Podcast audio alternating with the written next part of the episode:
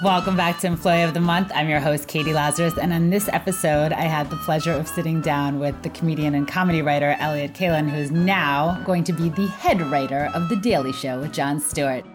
He has been there forever in various for- forever. He's actually been there since um, 7 BCE. He has been at The Daily Show since his beginning as a, a comedian, and um, it's exciting to see the show transform and hear about it from his perspective, as well as hear about what it's like to um, be a columnist at the Morning Daily Metro. That wasn't said with the, the amount of gravitas that it deserved, because I would love to have a column, so I shouldn't I shouldn't balk at it. Um, I also do want to encourage you to check out the Flophouse, which is his podcast um, with his buddies Dan McCoy and Stuart Wellington, and it is super fun. Uh, they watch and mock movies. They still have not done one of my favorites called Tiptoes. I know that they will soon. I know that they will take that recommendation into consideration and get to it. I will encourage you to watch Tiptoes as well, but only after you find out what it means to really work as a comedy writer and how hard it can be even even for the uh, best of folks who are the most talented, the most lovely. It is still a marathon and not a uh, I, was, I wanted to finish the cliche, but then just the idea of, of comedy writers doing athletics. I know some of them can. It's just, it's. I just keep imagining Woody Allen at the, the starting line, uh, next to head and head with Tegla Loroupe and Carl Lewis, and being like, "What is this? I give up," and walking home. Uh, Elliot did not give up. He continued, luckily for all of us, because he is just such a, a joy, hilarious, and a treat. Oh, and if you do get a chance, you should also check him out on YouTube when he was contending for Andy Rooney's slot. So, without further ado, here's my interview with Mr. Elliot Kalan. Um, I do feel like the actor studio. Also, the one thing he does is he tells you back to you, Yes. like he tells you who you are back to your face. he tells you what you've done in your life and where you're from and who you are and I guess because it's just known as like his trademark now, when actors go on the show, they're okay with it. Yes. But I wonder if the first people who came on his show ever were like, "Why are you telling?" Yeah, I know. like in, the, in 1997, you appeared in. It's like, yeah, okay, I know. like I didn't remember what year it was, but I knew I made that movie. You know. So In 1981, you appeared in your mother's womb. yeah, yes, that would be if he was doing me. Yeah. Was that the right year? Yeah, yeah, 1981. Oh yes. You were dead on. You were dead on. I'm impressed. In You should be doing. You shouldn't be doing a podcast. You should be doing like a carnival booth where you guess people's birth years. When you appeared in your mother's womb, what were you thinking, Elliot? Uh, I don't remember. Probably something about being crowded. I was. I'm a twin. I have a twin sister, so it was just. I had half as much space as a normal person would have inside of their mother. I didn't know that you were a twin. Yeah, yeah. And she, she is not in entertainment. She is in. Uh, she's a lawyer for Bank of America, uh, and does very good work there. So. What does she do in terms of, of work there? Um, I can't remember exactly. I shouldn't use her nice. name. I should. I feel like I shouldn't say Oh, because you want to you want to keep her life private. Because she- exactly. she's chosen because to she's have a normal she has life? not chosen to be a, to be a yeah to be a public person who, who does interviews and things like that. Oh, so she has like integrity and, and has some confidence and then. Yeah, exactly. Yeah, she has a real life and doesn't need constant approval from the world in the form of like mentions on different on people's web pages and things like that. Did she come out first?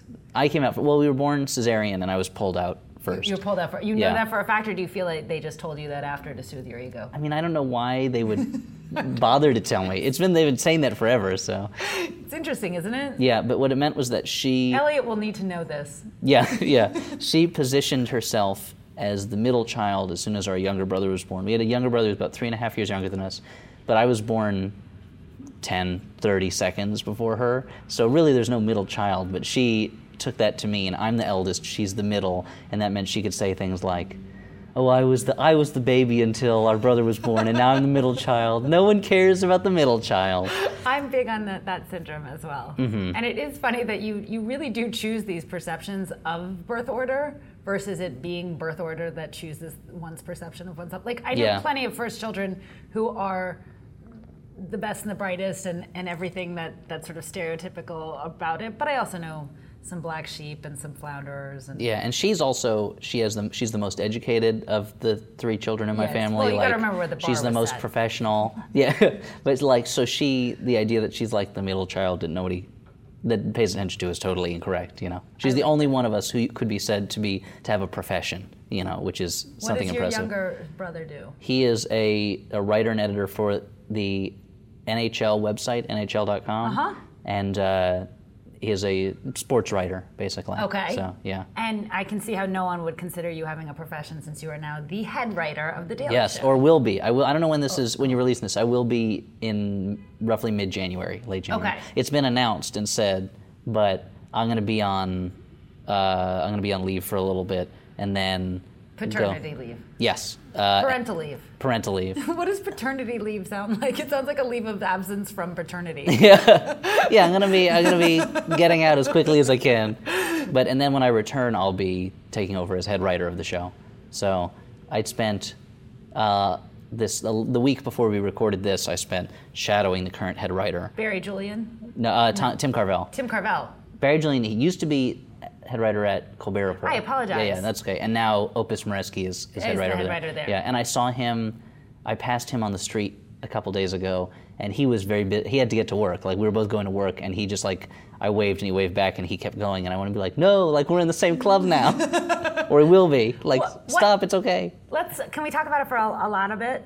Because I wanted to know. I mean, it's particularly because you've had the very traditional yet uh, also the exception to the rule in late night comedy shows, even though it's I would say much more common in sitcoms and dramedies where you go from being a PA to a segment producer to a writer. You know, Uh huh.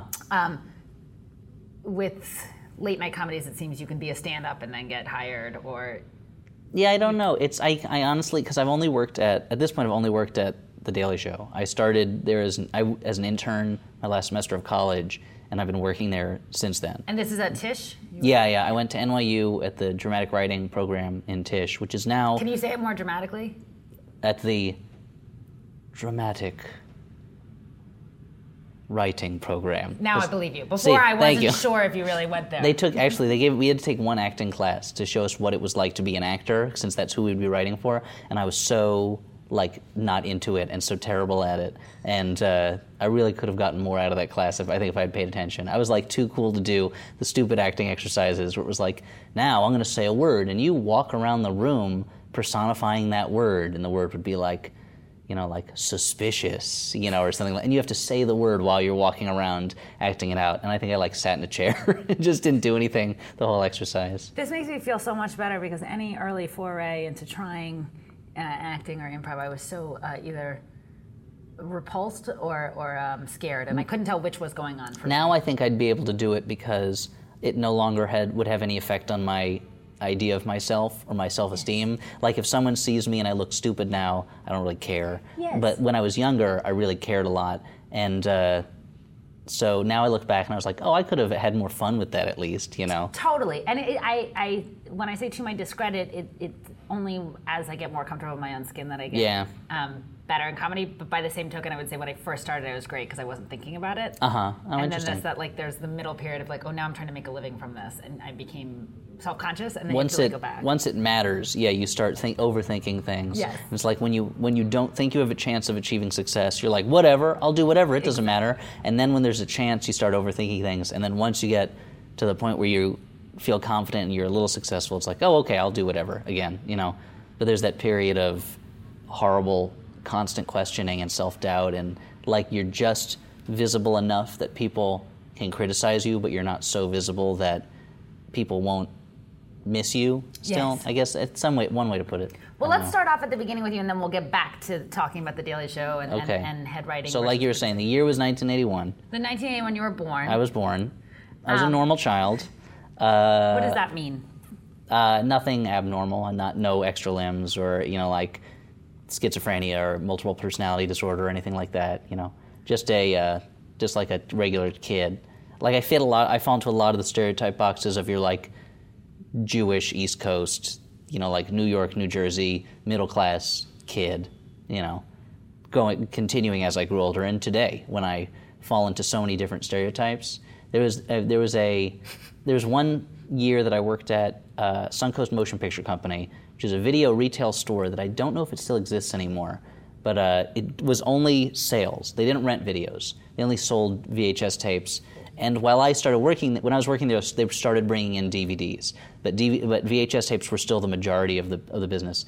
And they, I was one of the few white people on staff at this particular store, and I remember like I wanted to save up a lot of my money, and I didn't wasn't interested in like hanging out in a mall, which is where the store was. So on my lunch hour, I would just like go in the back and I would bring like cheese sandwiches I had made at home and just read while I ate them, and then go back on to work.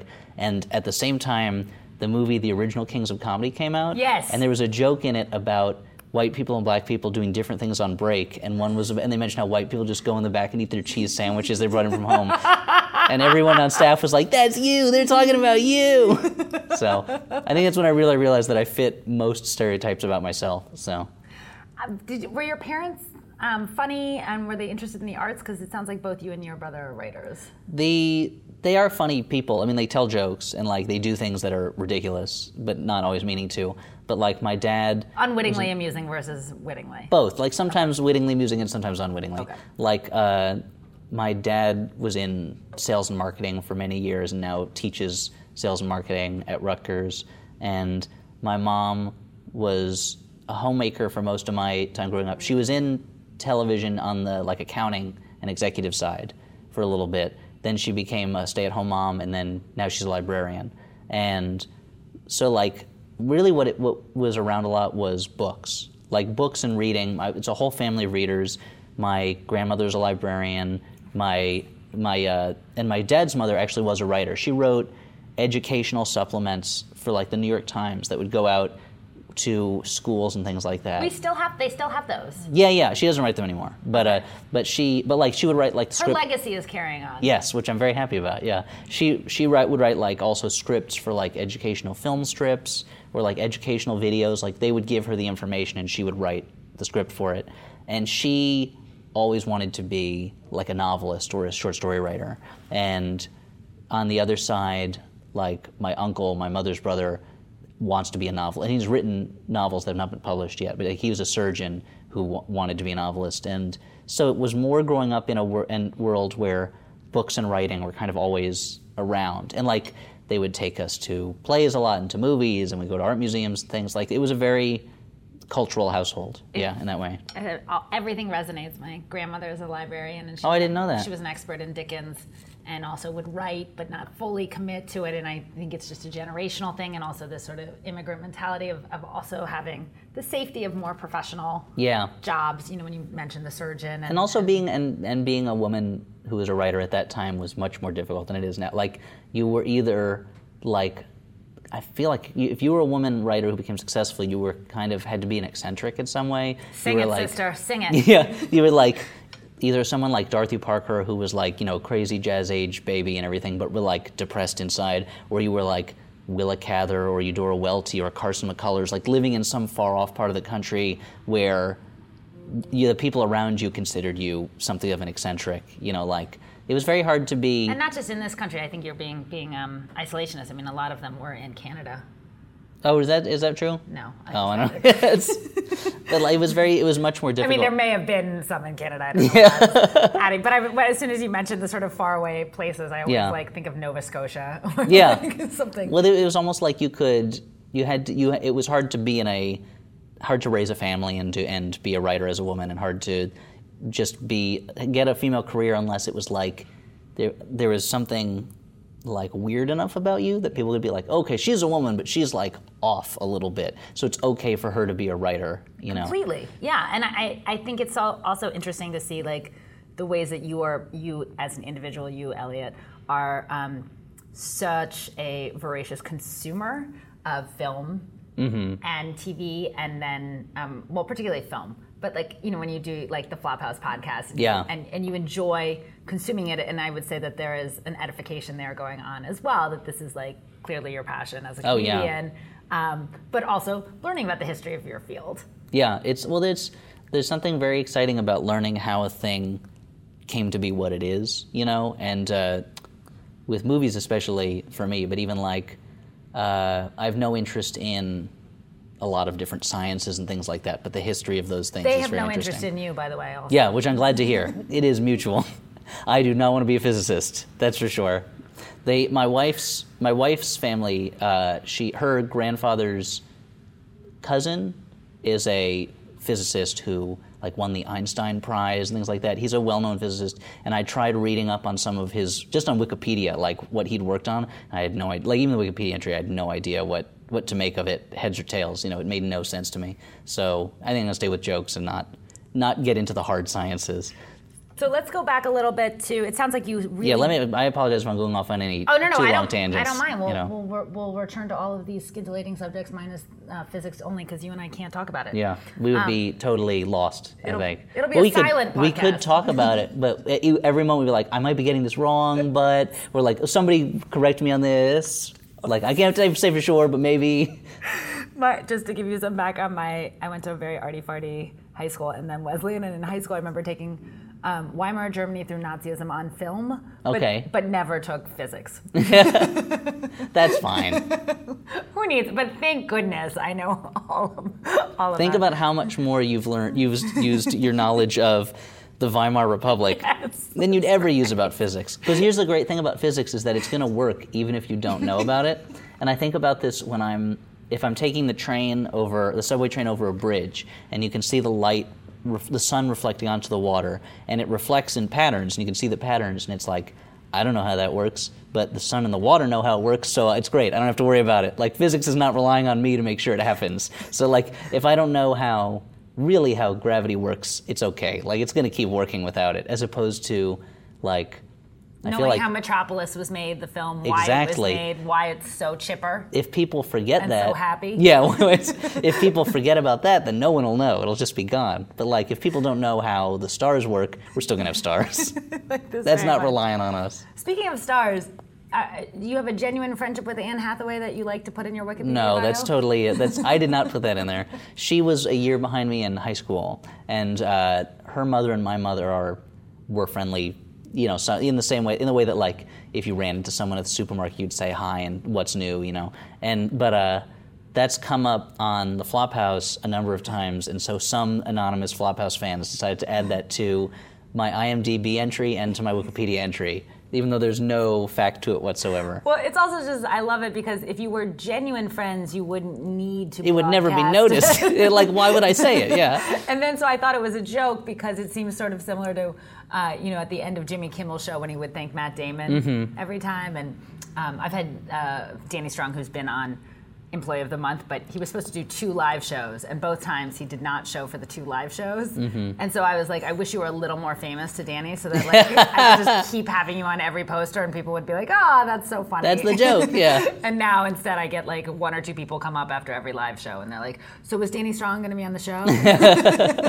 and I have to be like, Yeah, no. if it was if he was big enough that it would be like ridiculous enough to claim like if you said like and Bill Clinton, like people would be like, Of course, that's a joke. right. and unfortunately, they're just like, okay, so like two of his friends will show up at the show and be like, I thought you you broadcast that Danny Strong will be on. But that's be- it's just become part of the rich mythology of the Flophouse over the past, you know, seven or so years that we've been doing it, or six years, that like that this this very complicated relationship that I supposedly had with her filled in over time by people writing in letters. I don't know if you have this where people write letters into your podcast where they make up stories about things that you've done. Or like, okay, because that's they do that a lot with us, where people will write in and be like, "I imagine this happened," and then tell a story about you or one of the me or one of the other co-hosts, where it's like they're just writing a short like fiction about us now, and there's no real reason for them to do that. I really like it a lot. I enjoy it too, but I, unfortunately, because I'm a woman, or fortunately, I don't know, it depends. Um, it's more about who I'm doing versus uh, what Oh, I'm okay. doing. There's less of that. We got a story like that once. Really? Yeah. It's- you, you guys don't get hit on as much, that's so funny. yeah. Um, I do want to tell people, for listeners who don't know the Flophouse, um, to please check it out. There are many satirical podcasts out there, but yours is particularly charming um, and edifying uh, simultaneously. And it is about terrible movies and how they get made, but it is it's often very thorough in the way that it does it. Yeah, well, we we watch a movie and then the podcast is talking about the movie we just watched, and we try to go through the plot and what made it bad, but we also get really distracted by usually one of us mispronouncing a thing, which turns into pretending that that was said correctly and what that would mean, and, and it's like we go off on the on tangents a lot, but it's amazing. It's literally a show that that uh, my friends Dan McCoy and Stuart Wellington started doing with another friend of theirs uh, and that friend moved away, and they brought me in as a replacement. And the whole point of it was just to like have a reason to regularly hang out and like see each other. And just through doing it a lot, we've gotten better at it, and like a, we have a like a really good number of listeners now. And to the and I don't really What's know. What's that number when you say a really good number? I don't I don't want to give out trade secrets, but you know like you know an, an episode will No, get give da- out trade well, but secrets. like an episode will get downloads into the like tens of thousands, you know, which is something that I don't know who these people are who want to hear us Isn't yammering on. though? And I like listening to it, but it's like me. It's like if. I, it's like I hung out with two of my best friends and then and recorded it, and then like I can listen to it later, and it's like, oh, we're, this is what it was like when we were having fun hanging out, you know. Yes. But uh, other people s- seem to like it a lot too, which I think is great. But uh, it's just a surprise. It's always a surprise when you do something for fun and it becomes something other people want to tune into. the joy of being the known. best. The joy of being known never gets old. Yeah, I guess so. I mean, until the day when uh, I can't, when I'm mobbed, when I can't even go to a restaurant, you know, because everybody's like, "Oh, I heard, I recognized your voice." But you aspire to that as well. I mean, you've spoken, I remember in, in an interview with J.R. Havlan about wanting to um, do your job at The Daily Show, but also move on to do other things as well. Yeah, it's. I mean, I have an ambition that I have come to terms with this this point, where I kind of grew up. I think assuming that it was wrong to be ambitious, that like you didn't want to to want to be well known or well respected or recognized was presumptuous, and I've come to terms with that. That like to get ahead, I need a certain amount of ambition, and I want to get ahead because I want to do something that's satisfying to me that I can be paid for too. And there's nothing wrong with it as long as you don't become a monster. Like if like uh, there are people who their ambition rules them, and that's not a good thing. And there are people that just like your as long as your ambition is kind of like pushing you along rather than forcing you to run over other people or choose like work over family, you know, or something like like I can't. There you t- you listen hear about you know great artists or filmmakers or whatever who they pay no attention to their families, and like I can't really do that. But so if it, it's one of those things where it's like, well, if it if the choice is between being like the, the top of my industry and having a family, like I'll choose having a family, but it doesn't have to be. I can have it in the middle. I can have a family and be like well respected and well known uh, to the to enough people that it's enough, you know, that kind of thing. I know it's the- very it's, it sounds very abstract to say it that way, you know. No, know. that, that's the beauty of having a wife. No, Yes. I, I really the thing is, I don't want like I don't I don't want to be one of those guys who, and this happens a lot with, and it's one of the reasons I don't do stand up very much. Partly because it's tiring and I just don't have the discipline for it, but because it takes you away from home nights for the most part. And- Absolutely. It's why I quit. I mean, that was how I was making my living. Mm-hmm. And I quit because of that. Um, I also think in your case, you know, I think everyone knows you were a monster to begin with. So Oh yeah, yeah. Well, it helps that I I came right out of the gates as a terrible person, and people already I already have a reputation as a horror show. So people are like, all right, this is what we expect. It's like Picasso, for instance, could like put out cigarettes in people's faces. I assume people are like, well, we know he's a bad guy. He's a great artist who's also a vil- he's also really mean to people, but we know that. So Yes, I think no one, I've never heard anyone sort of associate mensch, uh, lovely human being, good egg. These are terms I never hear associated with you, Elliot. no, no, it's always yeah, it's supervillain number one. Yeah. Uh, scum of the earth. Yeah. Um, And diva, actually, a lot. Diva is very yeah, that's been used. Um, but also Avid, which is Diva backwards. Oh, They- nice You know, so know. that's Avid is not so bad. You know, I'm to have an, a deep interest this. in something. It's just the flip side of being a diva. Because what is a diva but someone with a real passionate interest in Being an asshole. yeah, I guess being an asshole. Yeah.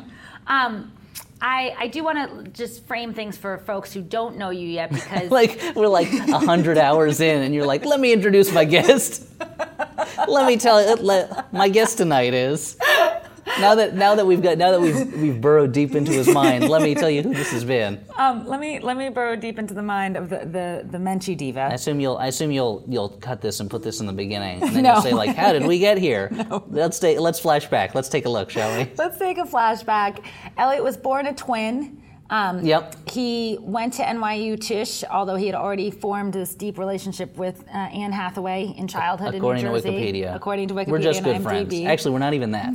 Like, she's not even someone I knew very well. But uh, it's become just a running joke, you know. And if she appears on the, if she's a guest on the Daily Show, my mom was always like, "So did you go say hi to Annie?" I'm like, "No, I don't really know her. Like we have nothing to say to each other." And my mom gets really mad.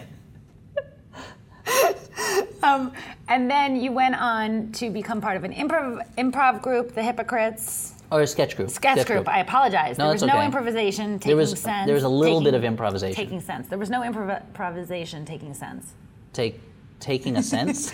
None of none of what I said made sense. Oh, okay. Yeah, yeah. There you go. No, it's we were we had a couple sketches that involved some improv, but it was mostly mostly sketch writing and like writing a sketch, memorizing it, figuring out the physical business, putting up shows. You know, it was a, it was as written as we could get. You know, And while you were doing that, was that concurrent with doing your own talk show? sometimes. Okay. The uh, I did uh, so. It really depended on where the space was, and I lucked into the, the the top the best way to get space to do a comedy show, which is to be friends with somebody who's running a comedy theater, which was the case uh, when I was doing a talk show called the Midnight Kalan, which eventually became the Primetime Kalan and then the new Kalan show. Wait, let me ask you just sorry, because you go from midnight Kalan and primetime Kalan. I get Yeah. that because that's about what hour you're going to be able to see this show. Yeah, yeah. Why did you then switch to the new Kalan? You we switched to- changed to a different location, and it just felt like we could do it at any time we wanted if we didn't mention the time in in the name of the show.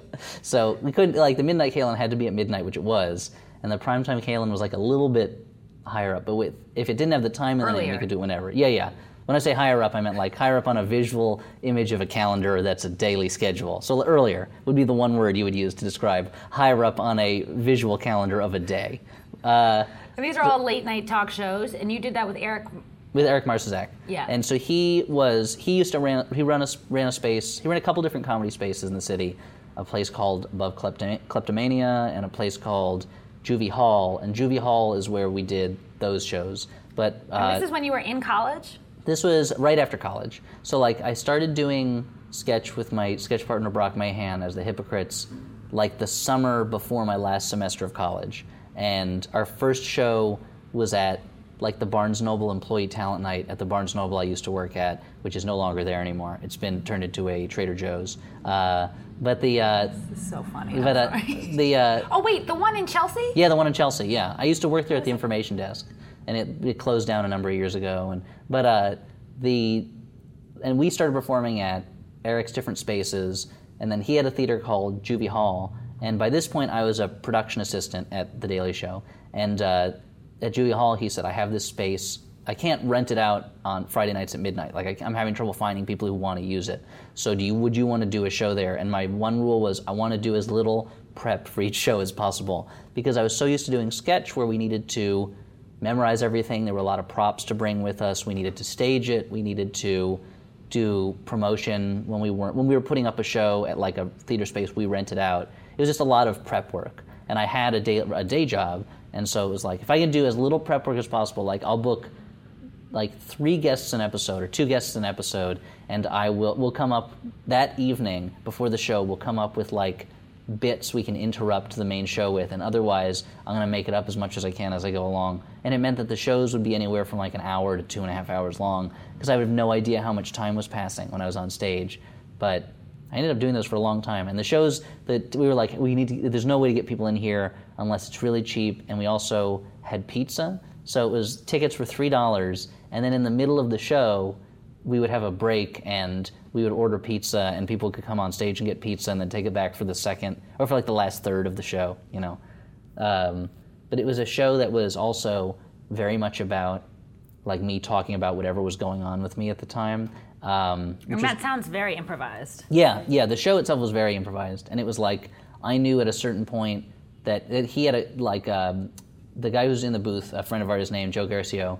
He would have a couple different sound effects that we would have agreed upon, and he could interrupt me. Actually, I don't even know if I knew what the sound effects were, but we'd know that there'd be interruptions. Like this segment will have an interruption in it, but I don't know where in the segment it's going to happen, and I don't know exactly what it's going to be sometimes. And so he would play a sound effect, or like a character would come out, and I'd have to react to that in some way. So what it, This sounds so ideal. it was great, and it was fantastic. It was really a way of like developing myself as a performer and as a persona in a space that was very comfortable because the only people who were coming to see it were friends, if anybody. You know, sometimes there'd be like three people in the audience, And only once, I think, did we ever cancel a show because nobody showed up.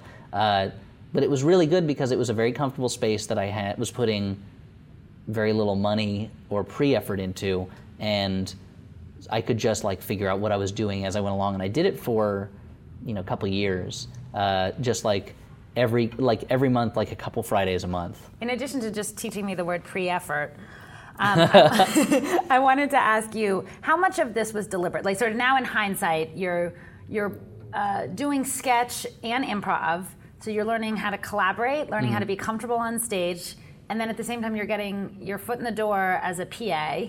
Um, in a show, like you're doing all of the quote unquote, or sorry to put quote marks in there, but the right things, the right moves, and it, it's something in hindsight I can look at and say like that was so smart to be making friends, collaborating, mm-hmm. figuring out what you like to do. Do I like to be on stage? Do I like to be behind the stage? How much do I like to improvise? How much do I like to do stand up versus sketch? And you know, it just seems like you're learning all of these things. How much of that was a deliberate?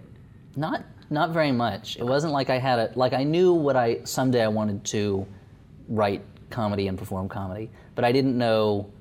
It wasn't like I was like I do this step, then this step, then this step, then this step. It was more like pieces falling into place and just taking advantage of what was available at the time. So like finding my friend Brock in college and saying like we both like sketch comedy a lot, like we should do that together. And we formed a sketch group with two other guys, and the other two guys never wrote anything, and we never performed anything. It's because we didn't have enough material. And so it was like, well, the two of us are the only ones who are writing things, so we'll do shows. And just kind of through trial and error, figuring out how to put shows on. And then, like, I was started working. The, I really liked the. I was a big fan of the Daily Show beforehand. Like I would watch it when I was in college. I'd watch it at eleven, and I'd watch it at one when they reran it. And I'd I also like the idea that like you were like going out on a limb, being like, I know this is crazy, but I was a huge fan of the Daily Show. well, it's but it like well, it's one of those things that's just surprising to me because I've been watching it literally since the first episode. Like I remember when it was for I was in middle school, I think, and it was they were advertising on Comedy Let's not Central. show off. But yeah, yeah, okay. but like I'm just saying, I've been there since before it was cool. But it was really like uh, like I remember I had been watching Comedy Central purely because Mystery Science Theater 3000 was on That's- it, I which is mean- the best. If there's any sh- like, there's no show I would have wanted to work on more than Mystery Science Theater 3000. Like that's that would have been my dream job. But uh, you know Frank Conniff is here. Is where in New York, right? Yeah. I've never met him. I'd really like to Oh, meet him I'll introduce you. I Please mean, do. That'd be. I- would love that. Thank you. Sorry He- to keep interrupting. I got, no, no, no, I no. get so excited. But that's that show like, you know, that more than any other, it's like I really wish I had been in the right place in time, but I was too young, and they did it in Minneapolis, and like, that was, you know, it's not like you go to Minneapolis to look for work. Like you, it's they all came from that region for the most part. But anyway, uh, so the but like I was a big fan of the show, and when I was of Daily Show, and I remember they advertised this new show, and I started watching, and I really and I liked it when Craig Kilborn was on, but I liked it a lot more when Jon Stewart was on, and I had been a fan of him since I was young when he was doing like You Wrote It, You Watch It, and things like that on MTV. Um, and so I was excited when he took over that took over the show, and the but I never thought I would work there. I hoped I would work at a place like that someday. And when I was in college, one summer I interned at a film development company. Like they would, it was a director, and this was his private company to look for projects he What could was it make. called? It was called, I think it was called Talking Wall Productions. And who was the director? Um, I feel bad. I, I don't remember what his name was. I didn't interact with him very much. okay. Um, Sounds like it was a really pivotal time in your life. well, but there was I learned a lot about like I did a lot of reading screenplays that came in hmm. unsolicited, and I learned a lot about what a screenplay reader wants to see, which for instance is like not a lot of text and things like like things White that they the can read quickly. Yeah, and I and I would be and I was going to school for screenwriting, and they would say like don't hand in a script that was just dialogue, dialogue, dialogue, dialogue. Like break up the dialogue with with occasional screen directions. But when I was reading them, I just wanted to fly through it. So I would be looking for ones that were full of dialogue, but uh, which is not visual. Like it wouldn't make a good movie, but it was made it a script that was very easy to read. You know. But and have you? Do you feel that that was correct? That having uh, as a screenwriter, do you feel that focusing on the dialogue versus the stage direction, unless you're an auteur, is the right way to go? I think if you're a first time screenwriter, then yeah, because you just want it to be something that's easy to read and gets across the story, and you know, you don't want to put a lot of elaborate camera movements or anything like that in, because people will be like, "Oh, great, yeah, this guy's telling me how to make this, fantastic." Um, but I remember what part of the job was going through the trades and like just making a note in their database of what companies had deals with what other companies. So like if you know, I remember once like if Universal signed a deal with some production company for like th- a first look deal or three movies or something like that, I would put that in their database. And in, there was a big full page ad in Variety that was like congratulating the Daily Show on being nominated for an Emmy, I think. And I was like 18, I think. I uh, I must have been 18 that summer. No, it was 19 that summer. And I like tore that out and I put it up on my wall my, in my old bedroom my mom's house. And because I was like, I just like this show. Like they don't sell posters for this show, so this is the closest I'm going to get to a poster for it. And years later, when the first time my my then girlfriend, now wife, went to my mom's home with me, and she saw that there, she was like, "What? Like, did you like if you could tell him that you that he'd be write, writing for the Daily Show or working for the Daily Show this many years later, like, would he believe it?" And I was like, "Of course not." Like young me would never believe it, and so it's just amazing. I have to remind myself that because it seems like such an improbable thing to go from being a fan of the show when I was a, basically a kid to eventually becoming a writer and then about to start as head writer at the show and like working every day with people that I really idolized for a number of years and, and still impressed by all the time. You know, it's real. It's like a. It's just a crazy thing, but there was no. It's almost like it was so unbelievable to me that it would ever happen that way that I couldn't formulate a plan to get there. So let me ask So it was, you. so it was just taking advantage of opportunities that opened up. So and uh, to go back to the original question, you know, that was a very long-winded uh, story way of saying that it, there was no plan, but it was just like if something came up that was an opportunity, I would take it. You know. and would you hear about? So when you're a PA, did you hear? Oh, there's a segment producer position opening up. Uh, not exactly, but kind of. So like the I interned there, and a PA position happened to open up, and the and they like interviewed me for they said we'd like you to interview for this position, and I did, and I got it, and I had set. So this, and this is the this is the amazing PA to segment producer story. Is uh, I had been a PA for about two and a half years, and they had said to me, "How long do you see yourself doing this job?" And I said, "About three years." Like if I'm not if I haven't moved up at three years, then I'll go see if I can find a job somewhere else. And they were like, that seems fair. That seems fine. And so it was about two and a half years in, and I was getting really antsy to either to move up or do something else. And one of the other PAs, this guy named Jimmy Donn, who is now a senior producer at the show, was also he he felt the same way. So because we felt like we knew the show and we knew the people there and we felt comfortable with everybody, we decided to like push ourselves a little bit. And so we in our spare time without telling anybody, we wrote and shot and edited two like pitch segments and Rob Corddry and Ed Helms very, very like generously with their time agreed to be in them, shooting kind of like in the office when they had downtime. Uh, and it was very, and you know, I'm very thankful then that they agreed to do that. Yeah, I'm also going to interject and just say that they, because I know both of them, um, not intimately, but well enough to know that they sensed that you were smart and funny, and we're like, yeah, we'll do it with you guys. Uh, hopefully, I mean, like at the very least, They didn't feel sorry for you. No, like, no. You know what? I don't think he's ever going to lose his virginity. Let's be honest. Give him something. Well, they were right about that part, but they, it, but it feels they, um, it shows you how important it is to like just be nice to people and like get along with people. Because I think a lot of it was like, oh, these are two guys that like we get along with, and we you want to help out people that you like, you know, and so they, so we made these, and then we dubbed them to videotape, and then left the tapes on the desks of like the executive producers, and with a cover letter saying like we think that we're capable of more. So like here's an example of what we th- what we can do, and they Signed and- anonymous. signed yeah signed signed a secret admirer. Uh, that would have would defeated the whole purpose. That would have been terrible. We were like, it's gonna we're gonna look like jerks if we do this, so we won't put our names on it.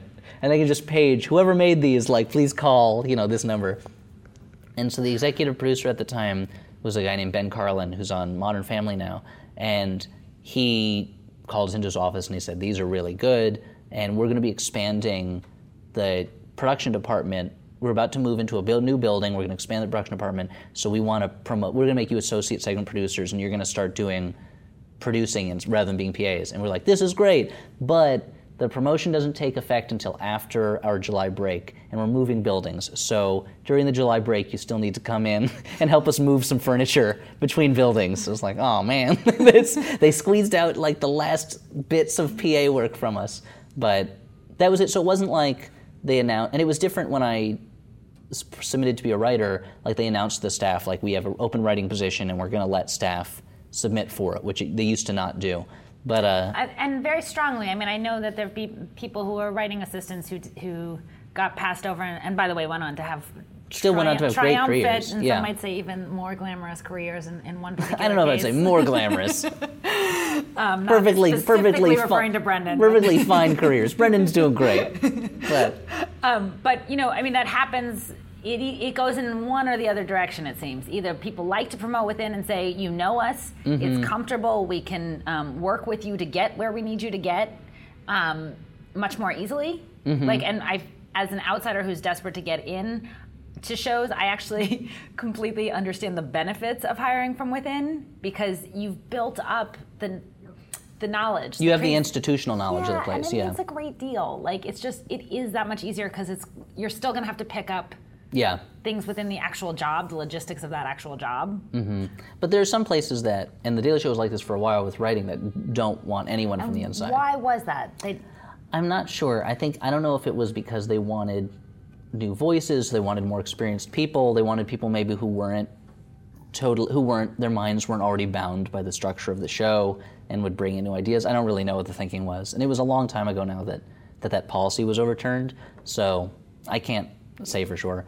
But uh, and since then a couple other writers have been moved up from the inside and it's but that other in other yeah, a writing assistant moved up from the inside. yeah, Hallie Haglund, who I've shared an office with for a number of years now, uh, who and who is a close friend, unlike Anne Hathaway. Uh, she was a writer's assistant and then became a writer. Lauren Sarver, who was a segment producer and is now a writer. But uh, the and in other departments at the show, a number of people have moved up. So it really feels like you have generations of people who kind of have moved up around similar times and go from being the lowest level to getting close to the higher levels. But uh, but th- but that was the only time when they were like, we have an opening, so if you want to submit to it. Before that, it was just a matter of like happening to be lucky that there was an opening when I was ready for there to be an opening. I totally understand what you're Yeah. saying. And so you, you applied once and, and got it that first time. Yeah, which was another lucky break. You know, I must have written or I like a better packet than I think it was, but uh, the I but it was I think they had I it was decided on the basis of the strength of the packets, but I think it helped a little that I was not unknown to them. You know, like I think usually now they do there's a couple rounds of submission and then in, they interview a couple people, and in my case they didn't interview me.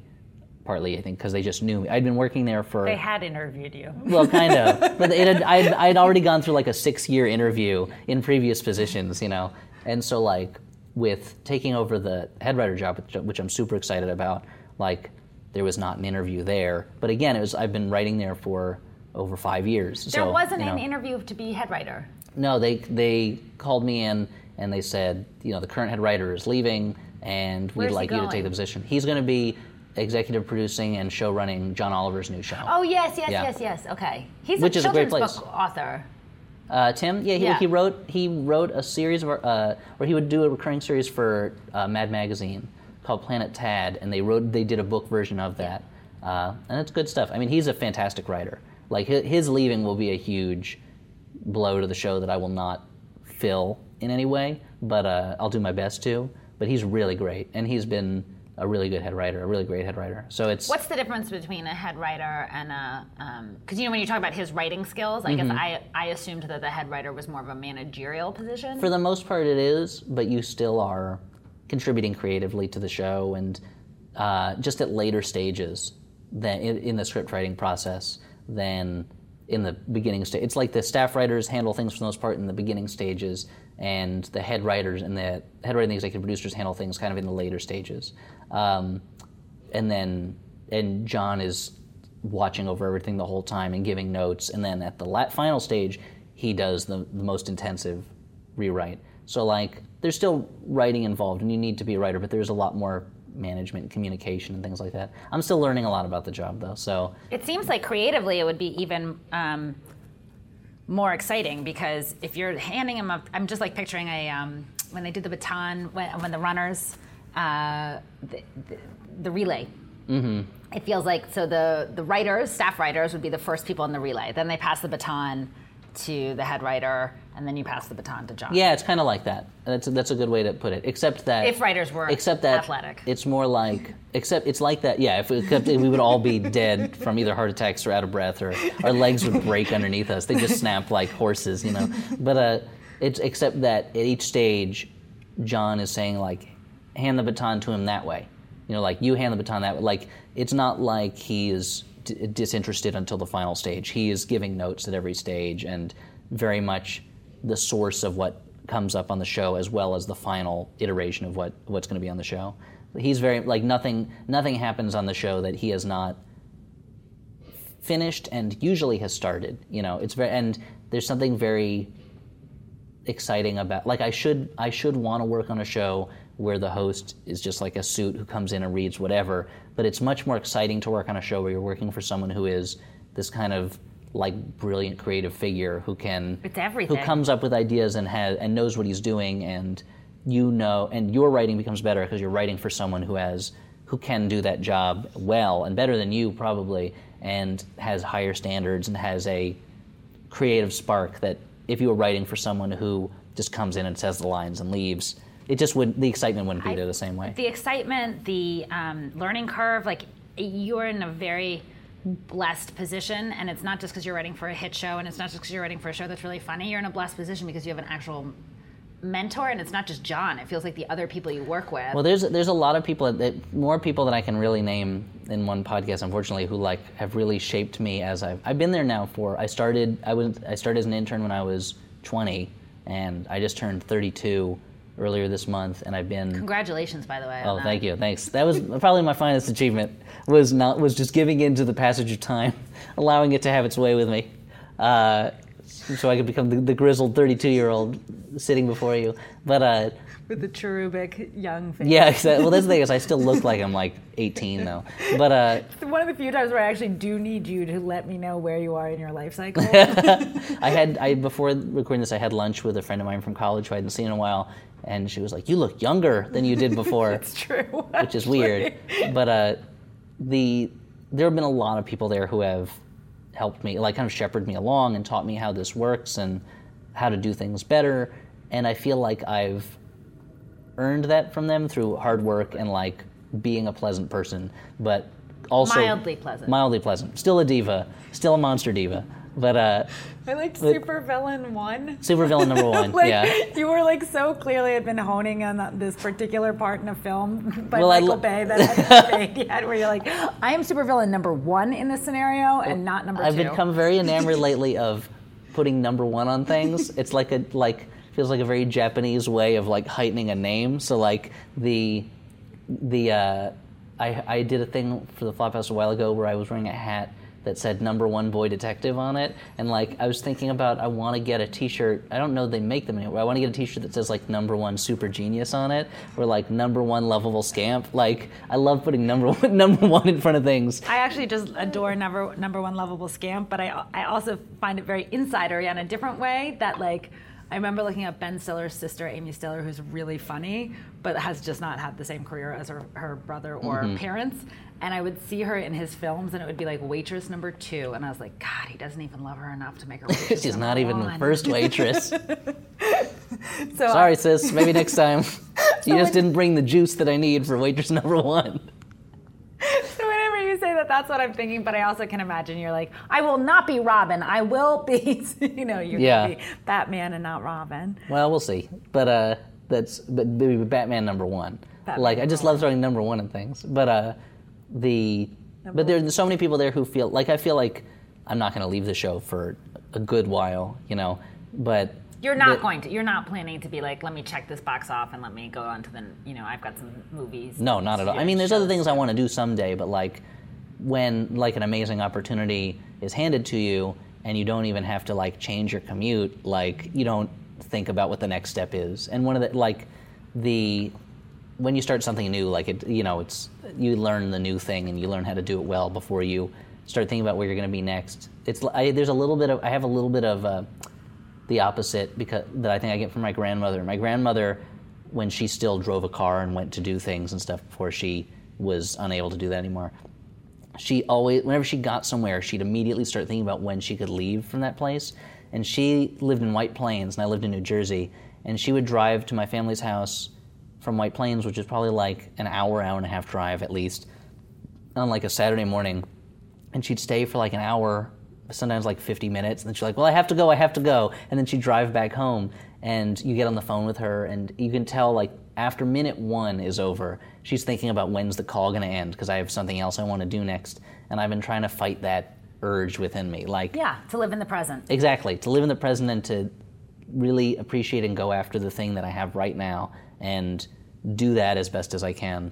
And because it's very easy to think about when you have ambition, it's very easy to think about, okay, what's the next step? Or even if you're like my grandmother and you're just like, if you go to a party and you're like, well, if I arrive now, I can leave by 10, you know, then I can do this other thing that I don't even really want to do that badly, but if I do it at 10:30, I can leave by 11:30, you know. Which brings us back full circle to my initial question to you, which is you've gone which from is your name is Ellie Kalan, and you. And, oh, but I was, I was saying that. So there, when I when I eventually leave, it'll feel like leaving, like school, or like leaving home, basically. Like that, almost more than when I left home to go to college. It's going to feel like leaving home and growing up and, and going somewhere else. So like my, it's almost like my becoming head writer is like me coming back home after college and living in the basement for a while. You know, like I'm putting off growing up and leaving home for a little bit longer, but You don't see it as a, a major uh, career. no, it is that too. Well, there is, but it's it's exciting to be like to be entering that level of position because it's a it's a totally different animal and it's a very exciting thing. But at the same time, it's there's something very comforting about knowing that I'm, I get to do that at a place where I know everybody and I know how it works. And it's been such a continuous growth process for me working there uh, over the past, you know, like 10, 11 years, however long it's been, that the it's just gonna be it's gonna be a hard it's gonna be a hard move someday in the in the future years from now when I if I do something else and it'll feel very much like leaving you know leaving a family to go you know make my name off in the the gold fields or something you know so You've had such a smooth ride, and I would imagine. yeah I've lucked out You really? I really- can't people ask me they're like what what what should I do what can I do to get a job like yours I'm like I don't know like start out early and then and then just stay there and, and let and people can promote you if they want to you know Well, but, but maybe that. But it's but I but I'm very lucky in that I haven't had to leave to keep moving up, and a lot of it is is f- factors that I could never control myself. You know, I also think there were conscious decisions um, made, or maybe just decisions made, whether they were conscious or not. Um, so something like switching to head writer for most writers, I imagine, is actually a much more difficult um, transition because being a really good writer doesn't necessarily make you a really good manager. But because you've produced on the show as well, and even been a PA on the show, I feel like you understand so many different hats of what people are wearing. Hopefully. I mean, it, I think it definitely helps me a little bit that I've been in other departments and I know how they work, and and but we'll see we'll see if I have the skills to transition to transition to management, which I hope I do. But the definitely I am glad that I had those that those other experience, experiences at other jobs at the same place so that I'm not just coming from as much as I would have loved it at the time if when I graduated college they said like how would you like to be a writer at the show? And I would have been like great of course. I wouldn't have I wouldn't have been like I want to put that off for a little bit so I can get some experience in other jobs. You know what? I'll tell you what.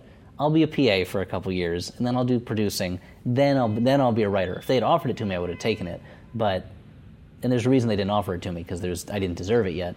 But uh, the it does help now. It's one of those things where like, uh, for instance, my dad is a like I say, he's a professor of sales and marketing, and he was in the marketing business for about 30 years, and I don't think he ever liked it as much as he would have liked to, but he loves teaching. Like he loves being a professor, and he's a really great professor. And he said to me, if I but if I hadn't done one, I couldn't couldn't do do the other now. Like if I hadn't done the th- put in my 30 years at marketing, I wouldn't be able to teach it now. And so like as much as you wish you you want to like short circuit and jump to the, jump to the thing you want to do, like you need to do the steps in between so that you can do it. It's very Karate Kid that way. When know? I when I was saying smooth ride, also I was referring to you had a column for a little bit at the, in, Metro, which is Oh a, yeah, right. a local newspaper. Which is and- a, it's a free weekly news, a free daily newspaper, but I had a weekly column in it. Yeah, where like you walk past a like a, a wire mesh basket of them as you walk onto the subway, and you could take one if you like. You know. And I also, you know, even then when you get fired from your job, you're the only person who gets fired, and then it causes such a storm that they have to hire you back. Yeah, that was great. I, I haven't thought about that in a while. So even even what could have been a negative experience was entirely um, not just positive, but I think fruitful. Yeah, well, it's it was a it was a net positive. I've had you know like, and I'm very thankful for it, and and think about it a lot. I've had a very lucky path up, you know, and hopefully that doesn't mean the other shoe is going to drop. This will be this will be poignant if like in ten years my life has fallen apart, No. and I'm listening. It'll be like. Um, like a like Krapp's last tape, the Samuel Beckett play, where I'm listening to like myself talking about how great things are, and meanwhile I'm just so sad, and I'm like, stop, rewind, play that part again. Such a great play too, but uh, so but I don't want to be in that. I'd rather be in a different play. I, I'd rather be in like a worse play with a happier ending. But uh, but yeah, that's the um, When you got you got fired for making a joke though about the newspaper business industry. Well, that specific newspaper, the the Metro. Yeah. I had done so. I was writing a weekly topical humor column. Yes. And they and I did one that was about newspapers being dead. Like that newspapers were over. There's nothing you can do with them except I think I had a joking about like you can't. The only thing you can do with them is wrap fish in. The, the only thing they can do, nothing else can do, is wrap fish in it. But like soon, I'm sure Apple will have a product that does that. And I talked about how like it's shown by the fact that this newspaper literally has to be shoved into people's hands as they walk on the subway. And at that and i remember saying to my editor like is this okay? Like and my editor was like it'll be fine.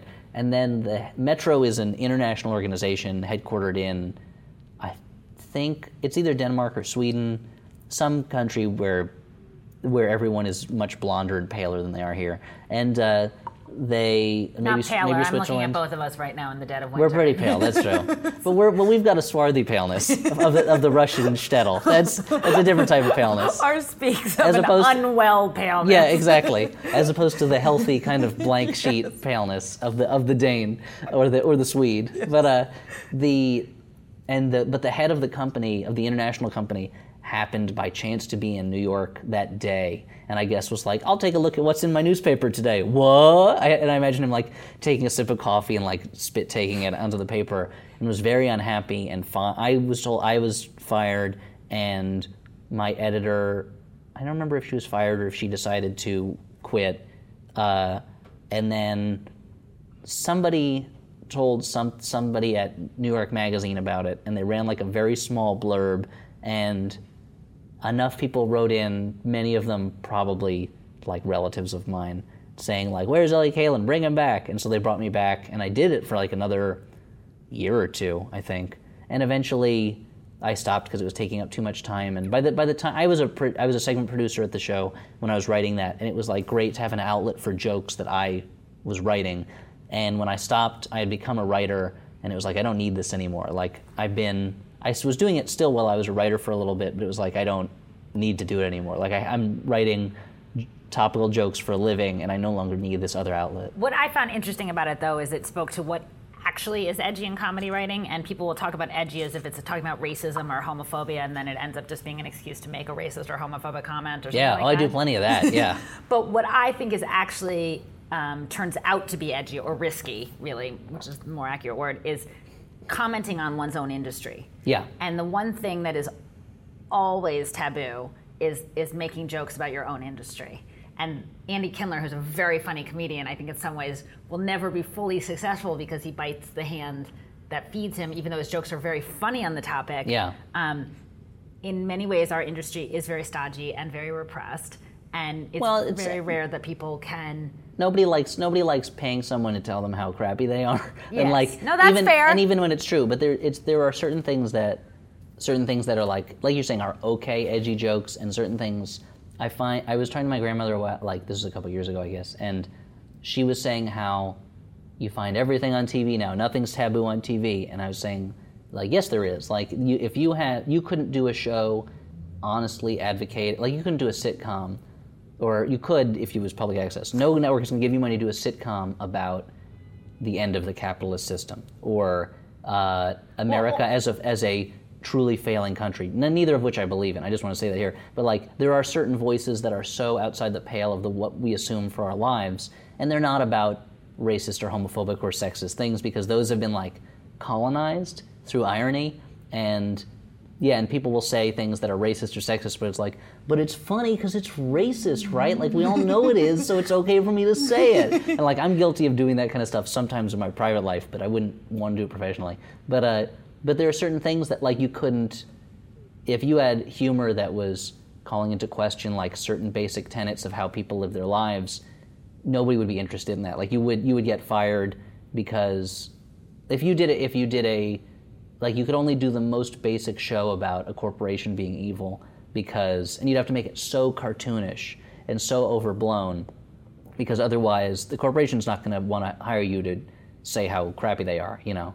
It's too bad that's true about Andy Kindler I've, his, I've been a fan of his for a long time. It's so funny, but I, I just meant that you know the the one thing. but I- his but his thing now is is and it's the difference to make fun between it's almost the difference between him and like Ricky Gervais right now, Yes. who I also like a lot. But Ricky Gervais has become kind of cultivated in a way where like the first time he did the Golden Globes and he's like, "You people all stink. This is awful." And then like time set in and people were like, "Let's have him back to do it again, and we'll show what good sports we are by laughing at his jokes about how bad we are." And it was like, "Ha ha! Oh, he did it again. Oh, Ricky." You know, like I would also say with Ricky, actually, it became hard um, to tolerate because, and I loved the original Office. I think Yeah. it was one of the greatest shows um, ever. and Extras is a really fun show. And Extras is fabulous. Um, I actually found him difficult to tolerate because he is now part of the system. Mm-hmm. And so that the self effacing feels um, contrived and dishonest.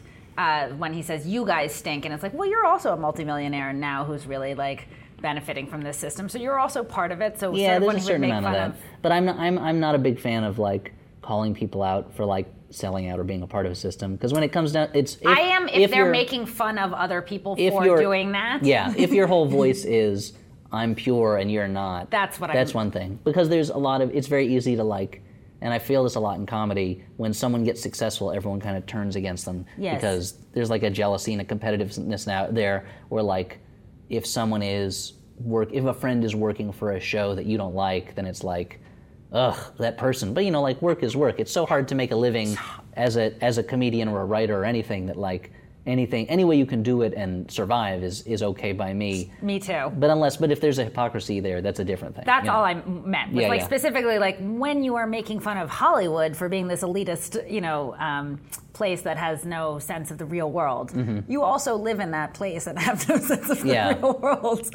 Um, But like with, with the with the Metro column, when I was writing it, for instance, when I was writing that col- the one about newspapers, it's not like I was like, this is going to be edgy. Like, let me, I'm going to take some of the piss out of this out of this newspaper. It was more like, this is a goofy thing. Like it was, and I thought it might be possibly off, out of bounds because it was about that newspaper. But like, I wanted to write it because it felt like a silly thing. Like I, I, I, I thought it wasn't edgy, so I thought it was this Oh, okay, banal good. comment. Okay, so let me just explain well, why I brought it up. I know I'd say banal. It was Well- pretty. Now that I think about it, was pretty avant-garde. It's pretty.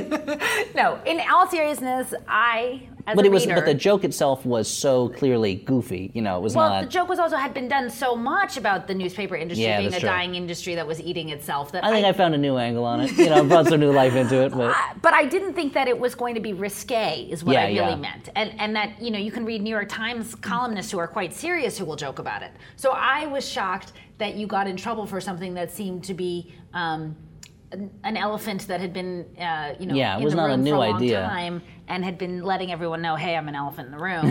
hey, And- elephant coming through. Watch out. Sorry, I'm right here. In case anyone wonders, on the elephant, I'm right here. So I yes, you were showing a new angle to that elephant, but but ultimately I was so shocked that you got, and I that's why there was so much buzz on um, the interweb because the, Because everyone it was else over felt nothing, the same way. basically. That's yeah. exactly right. But So- it was. It shows you how how like thin-skinned a corporate parent can be. you know. Totally, and to its discredit, because then it had to to bring you back, and it got you know, or maybe to its credit, because it got all these people being like, I had no idea what Metro was. I thought it was you know something to uh, wipe my feet on before, and now I'm going to read it. I Thought it was just something that people threw on the on the subway tracks and it caused fires when it clogged the drains. Yeah.